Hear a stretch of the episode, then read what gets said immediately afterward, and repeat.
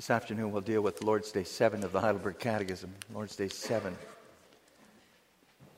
And then we'll also read in connection with that Article 22, Belgic Confession.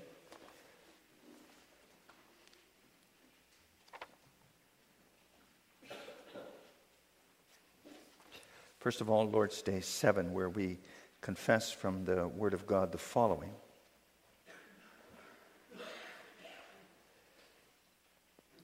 Are all men then saved by Christ?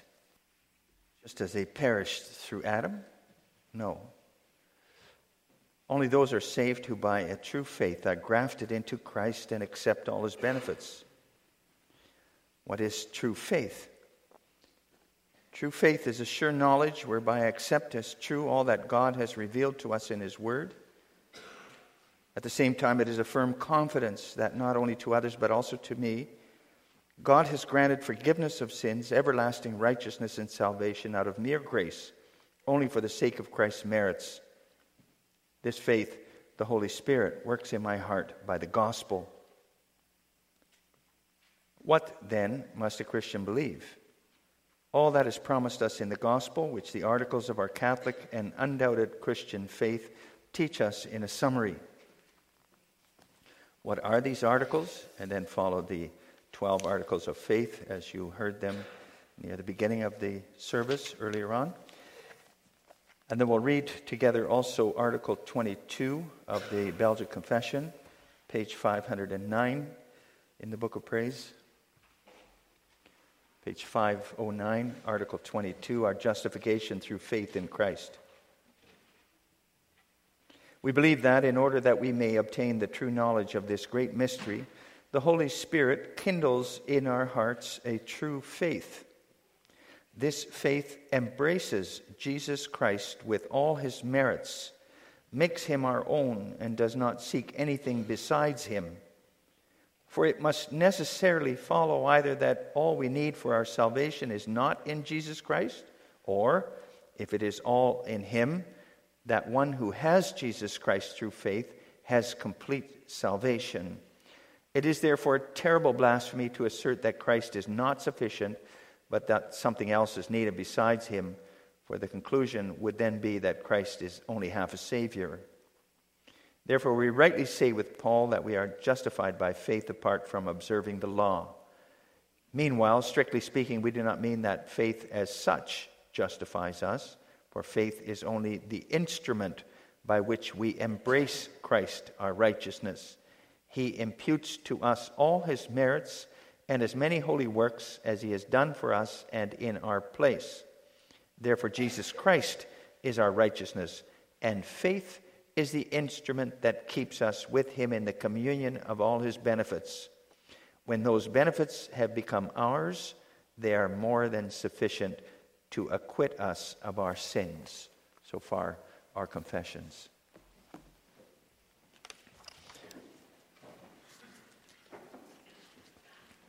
Brothers and sisters in the Lord Jesus Christ, and boys and girls belonging to the Lord, you all know how important faith is then. Jesus said, Whoever believes in me is not condemned, but whoever does not believe stands condemned already because he has not believed in the name of God's one and only Son. John 3. So that, that emphasizes also then the, the huge importance of faith. It's a life question, a life and death question. But what is true faith? Lots of people who claim to have faith. People who say they believe, but who believe more on the basis of their reason than on the basis of the Bible and a real relationship with Jesus Christ. Faith to them is basically maybe even just a matter of, of accepting what the church teaches. It's almost as if the church can believe for them. In the Middle Ages, it was called charcoal burners' faith. Charcoal burners were people who, who couldn't read And someone went to ask them, What do you believe? And they said, We believe what the church believes. And then it was asked, What does the church believe? And then it was said, The church believes what we believe. And that was the extent of their faith. Just outwardly holding to what the church and other people hold to. On the other hand, there are others who figure faith is basically all about your feeling. Not interested in doctrines, confessions, forms, and things like that. Just in feeling God's presence, experiencing God, God's nearness. They put the, all the emphasis on spiritual experiences. And that's fine. It, it, gives you confidence in faith if you have lots of good experiences. But if it's only based on experience, what if you don't feel that close to God? Then suddenly you doubt your faith, and yes, and it's a big problem. So it's important for us to consider that first question of Lord's Day 7 what is true faith? That, that's that question of Lord's Day 7. What is true faith? True faith gives us Christ, but what is true faith? A very important question. How do we know that we really believe that we have true faith through which we will be saved? Do you ever ask yourself that? How do I know I believe? Well, with that in mind, I preach to you that true faith is embracing Christ as your Savior with three things connected with that open heart, open ear, and open mouth. Those three things belong with that true faith that embraces Christ open heart, open ear, and open mouth. First of all, open heart. Brothers and sisters, boys and girls, I mentioned true faith is embracing Christ as your Savior, and you recognize that expression from Article 22 of the Belgic Confession. And from that expression, you realize that faith isn't just about learning and understanding a bunch of doctrines, it's, it's giving yourself over to a person and seeking nothing outside of Him. It's, it's a love relationship. Surrendering yourself to Christ who has promised to save you. That's what embracing is about. And it's not only about embracing in love, it's actually about embracing, we could say, in desperation, even. Clinging to somebody who has come to save you from a very distressing and life threatening situation. Like if somebody is trapped in a mine cave in deep underground without food or water, unable to do anything to save themselves. When a rescuer breaks through the blockage in that mine, that person, I'm sure, would step up to his Savior, embrace him, and cling to him. Take me out of here. And doesn't want to let him go. In fact, we know from people who have saved drowning people that they cling to them and sometimes threaten to also draw them down.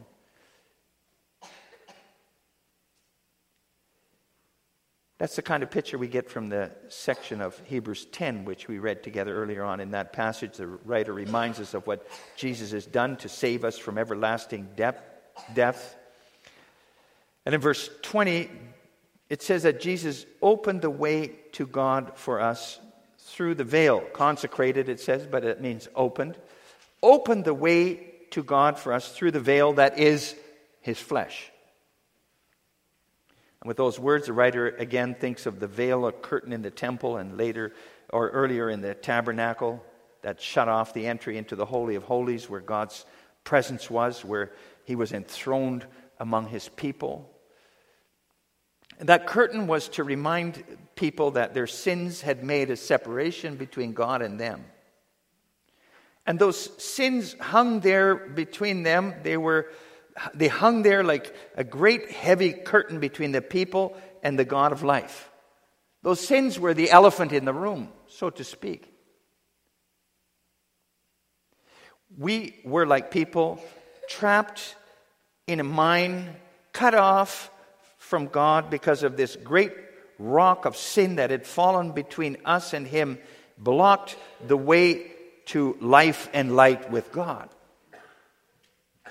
But then Christ, the high priest, who is superior to Aaron because he is priest forever, took our sins on himself completely so that he, so that his flesh became sin.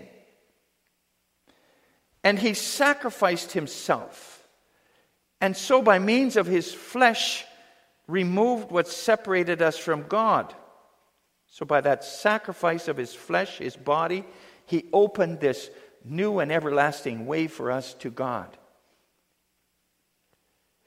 By his death in the flesh, that veil was torn in two, the way was open to reconciliation and life eternal with God. And to use that mind metaphor again, Christ, by his death on the cross, blew up the great rock that prevented us from coming to the light and the life. Opened for us, again, the way out of death to God. And what is true faith then, brothers and sisters, boys and girls? Well, it's that we don't just retreat, that we don't retreat farther and farther into the darkness of that mine shaft, but that we see Christ as our Savior, embrace Him, cling to Him, Seek nothing outside of Him in that darkness and follow Him towards that light, towards life and joy. There, there may be people who have become so used to life without God, to that darkness, they don't even realize anymore how great the darkness is that they're in. And then they hold back and then they stay in that darkness, in that dark shaft. They choose darkness over light and life. But we, we know better, don't we? Our Savior comes to us as light in the awful darkness, and we embrace Him, right? Here He comes, like in the dark shaft, broke through for us, comes with a flashlight, large light, and we see Him coming and we cling to Him. Follow him where he leads us. Away from that darkness because we realize he is our Savior come to bring us back to life. That's what faith is that embracing. That embracing. To, to, to lack faith is to hold back in the dark. You think you'd rather be here in the dark. But you wouldn't do that, would you? Maybe there are people who think that they're too sinful or they're not worthy enough or who think might not just be for them. But Christ has taken away what separates his people from the light and life there is with God, his covenant people. And he reaches out his saving hand to you in that pit. He reaches out his hand to you in word and sacrament here. Would you then refuse his hand? Wouldn't you rather embrace him, grab it, embrace him, and follow him? You know your situation and you have confidence in your Savior that he can lead you to life. See, it's with that in mind that the writer of the letter to the Hebrews also writes Hebrews 10, verse 22. He writes there, let us draw near with a true heart and full assurance of faith, having our hearts sprinkled from an evil conscience and our bodies washed with pure water. See that at our baptism, Christ says to us, I know you're guilty of sins from birth already, separated from life in the presence of God and yourself, but I'm telling you here now, I've removed that sin, removed what separates you from God. So now grab my hand, embrace me, and come out of that pit. Follow me. And see, that's how we can then draw near to God with a sincere heart in full assurance in faith. Through embracing, following Jesus Christ. With him, we can go to the Father. So faith is letting yourself be taken by Christ to God the Father, letting him take you to the abundant life there is with God the Father. It's then um, both a matter of knowing that Jesus is the way, the truth, and the life, seeing the light in him, and at the same time personally entrusting yourself completely to him as the one who leads you out of dark will lead you out of darkness out of the pit of your sins and not seeking anyone else it's placing your life and lot in his hands following him wherever he goes not just once every day again it's also falling into his arms as your savior every time you fall back into that dark pit of sin again, every time there's that danger that you're going to turn away again, like Israel wanted to turn back to Egypt again every time. Faith is embracing Christ, following him out of the pit of sin and guilt every time again, day after day. So I hope you see then why I say that true faith means open heart an open heart. In order to embrace Christ as your Savior, your heart has to be opened by the gospel of His love and sacrifice. True faith is not just a matter of knowledge in the head, that's, that's important, but it's especially also then, via that, a matter of confidence in your Savior in your heart. He's the one who will lead me out of this hole out of this pit. And not seeking anything besides Him. Embracing Him in your heart because you know you can't live for a day without Him. He is the only one. And because you hold Him in your heart, you're not afraid of life anymore, even if it gets difficult. Because you're confident He's leading you to life and light. He has opened that way for you.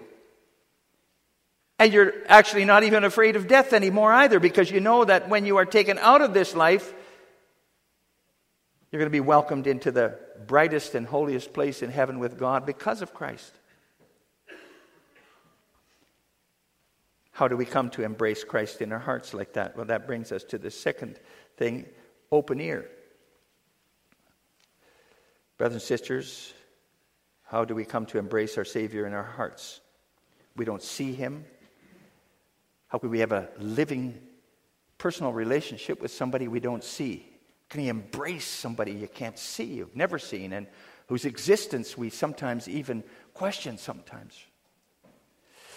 Well, there are people who say that this personal relationship is something that has to be given to you. You can't do anything about, about it yourself. Faith has to be given you by the Holy Spirit, and you just have to wait and see if He's going to work that in your heart or not. If you're elect, He'll work it in you. If you're not, nothing you can do about it. Now, it's completely true that faith is worked in the hearts of people by the Holy Spirit. That is true. It's true that love for the Lord and desire to follow Him is, is, is, is God's work.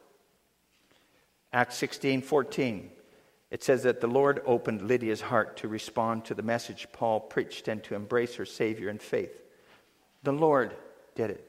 But He did it via the message. So it's true that God the Holy Spirit doesn't open everyone's heart to embrace the Savior. Not everybody is saved in Christ as they perished in Adam. And it isn't so that Jesus died for everyone to give everybody a chance to be saved as such. In other words, it isn't so that Jesus holds out his hand to every human being so that it depends on their will whether they're going to be saved or not. No, the Bible speaks of election and reprobation. Christ died for his elect. And the Holy Spirit has to work faith in the hearts of His elect so that they also accept what He did for them. And I'm not going to go into that in detail, but that's what we confess in the canons of Dort. But does that doctrine of God's gracious election mean that we now have to anxiously wait and see if the Holy Spirit is someday going to come to us and open our hearts? Not at all, congregation.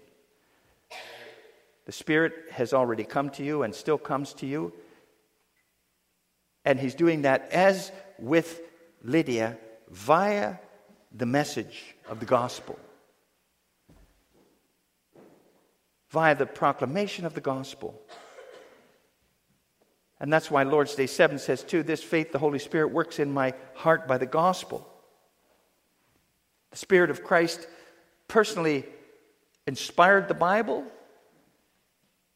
in order to personally call us through that to Christ, to, to open our hearts personally. Every time we're seriously busy with the Word, every time we listen to the Word proclaimed in worship, Christ is holding out his hand to us in worship. He's shining the light for us again. It isn't so that the Spirit only worked when he inspired men to write the word, but the Spirit still uses the same words to speak to us today. Look what it says just before the part of the Bible we read before from Hebrews 10. Hebrews 10 15. It says, But the Holy Spirit also witnesses to us for after he had said before, This is the covenant that I will make with them after those days, says the Lord, etc. So he's quoting from the Old Testament, from Jeremiah, and the Holy Spirit, it says here, still speaks to us personally today through even the words he inspired long ago. And you see, every time the gospel is opened, Christ himself comes to us reaches out his arms to us, shines his light for us, sinners. And that's how, by his Spirit, he opens the hearts of people by letting them hear the gospel of his salvation from the pit of sin and death. And that's why true faith also means an open ear. To listen to the gospel, we need to hear the gospel. Then the Spirit also opens our hearts. So, we are to make ourselves available to his opening of our hearts through the gospel, opening our ears to the, to the gospel. And that means we have to be in Christ's church. We need to be where the gospel is proclaimed. And we have to open the, the word ourselves. First of all, the proclamation of the word. In that section of Hebrews we read, the inspired writer urges the readers to attend the worship services in church. Verse 25, he writes there, not forsaking the assembling of ourselves together, as is the manner of some, but exhorting one another, and so much the more as you see the day approaching. Exhorting one another to be there in the assembly, in the worship. It's in our worship together that Christ comes to us as Savior in particular, shines His light for us to follow Him. And we need to be there with open ears. But not only should we be in the worship services, those couple of hours with God's Word in church services on Sunday shouldn't be all that we have to do with the Word in, in the week, in all the hours of a week. We, we should be busy with God's Word not just on Sundays, but throughout the week open ears for God's word on an ongoing basis. We touched on that this morning. Listening to it, read, reading it, meditating, discussing. Have open ears for the saving call of our Savior so we don't stay in the darkness of the pit, that, but we go to Him, embrace Him, who is the light and the life. And then we should never be so foolish as to think we know enough about the Bible and that we don't need to interact with it much anymore. I know what's in it. No. That's where the problems with faith start. That's where it begins. If you're an itinerant or inattentive worshiper on Sundays, or you hardly ever open the Bible yourself, you're eventually becoming estranged from the joy of the gospel, and it ends up being dry and boring, and you can't understand it, and you can't concentrate on it and that's because you don't experience Christ Himself in it anymore. You become estranged from Him. You don't see that light anymore. Brothers and sisters, boys and girls, young people, the more you have open ears for the gospel, the closer the Holy Spirit draws you to Christ through that. And then you can really embrace Him in your hearts. And then He takes you out of the darkness into His glorious light. Time and again, you see that happening. The opening of the heart by the Spirit comes via the opening of our ears to the word. And what results then is also the opening of the mouth. And that was the last part of the sermon. Congregation, open ears lead to opening of the heart, and it brings to opening of the mouth. Faith, heartfelt faith, becomes praise and confession with the mouth. As the Apostle Paul writes, Romans 10, verse 10 For with the heart one believes unto righteousness, and with the mouth confession is made to salvation. Confession, in the first place. That's a, a summary of the gospel. We have a number of those confessions, as you know, throughout church history. The truth of the Bible has been digested and expressed in statements of faith over against those who wanted to undermine that. And confessions are our response then to the gospel of Christ in the first place. For instance, Hebrews 13 15 says, Therefore, by him let us continually offer the sacrifice of praise to God, that is the fruit of lips giving thanks to his name. The fruit of faith in our hearts is thanking and praising God for Christ, confessing his word in our own words. And confessing then is also something we do together. We don't embrace Christ as Savior just as individuals. We do that together as church, as body of Christ, as brothers and sisters in Him. He doesn't just want to save individuals here and there and all over. He wants to save a people together, His body, His bride. But then we need to speak in the same terms about the same Savior. We need to sing praise to Him together, also confess Him together. That's how we glorify Him. That's how we encourage each other to continue in Him.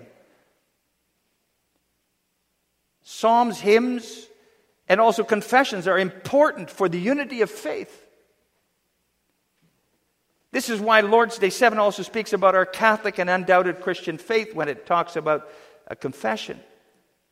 Catholic means universal. We all believe the same, undoubted. We're all convinced of this statement of faith. We all agree that this is the truth.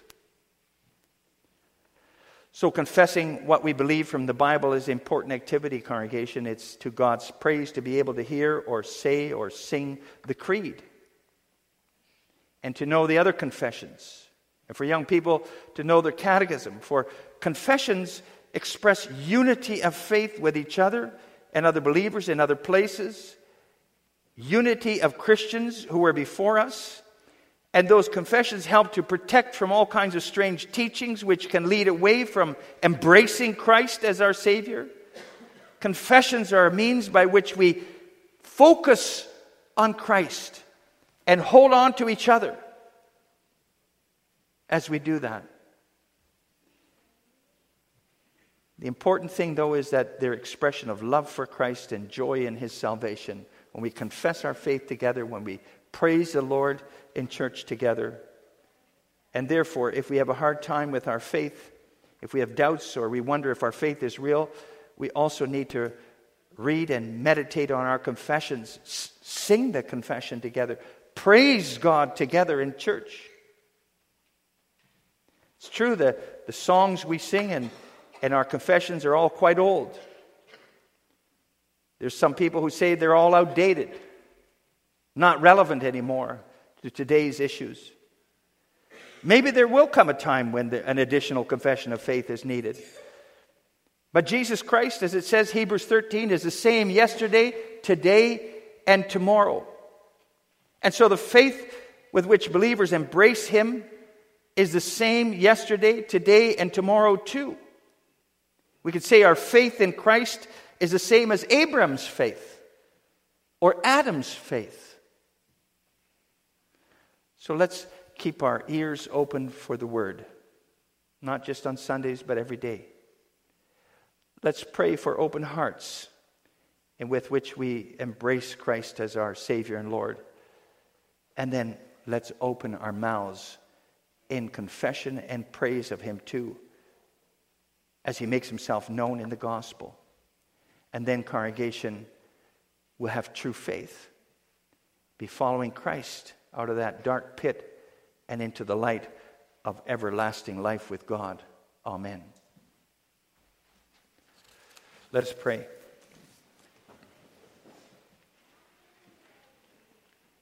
Lord God, we pray that you will give us faith, true faith, which means open hearts through open ears, which bring to open mouths, which confess and praise you.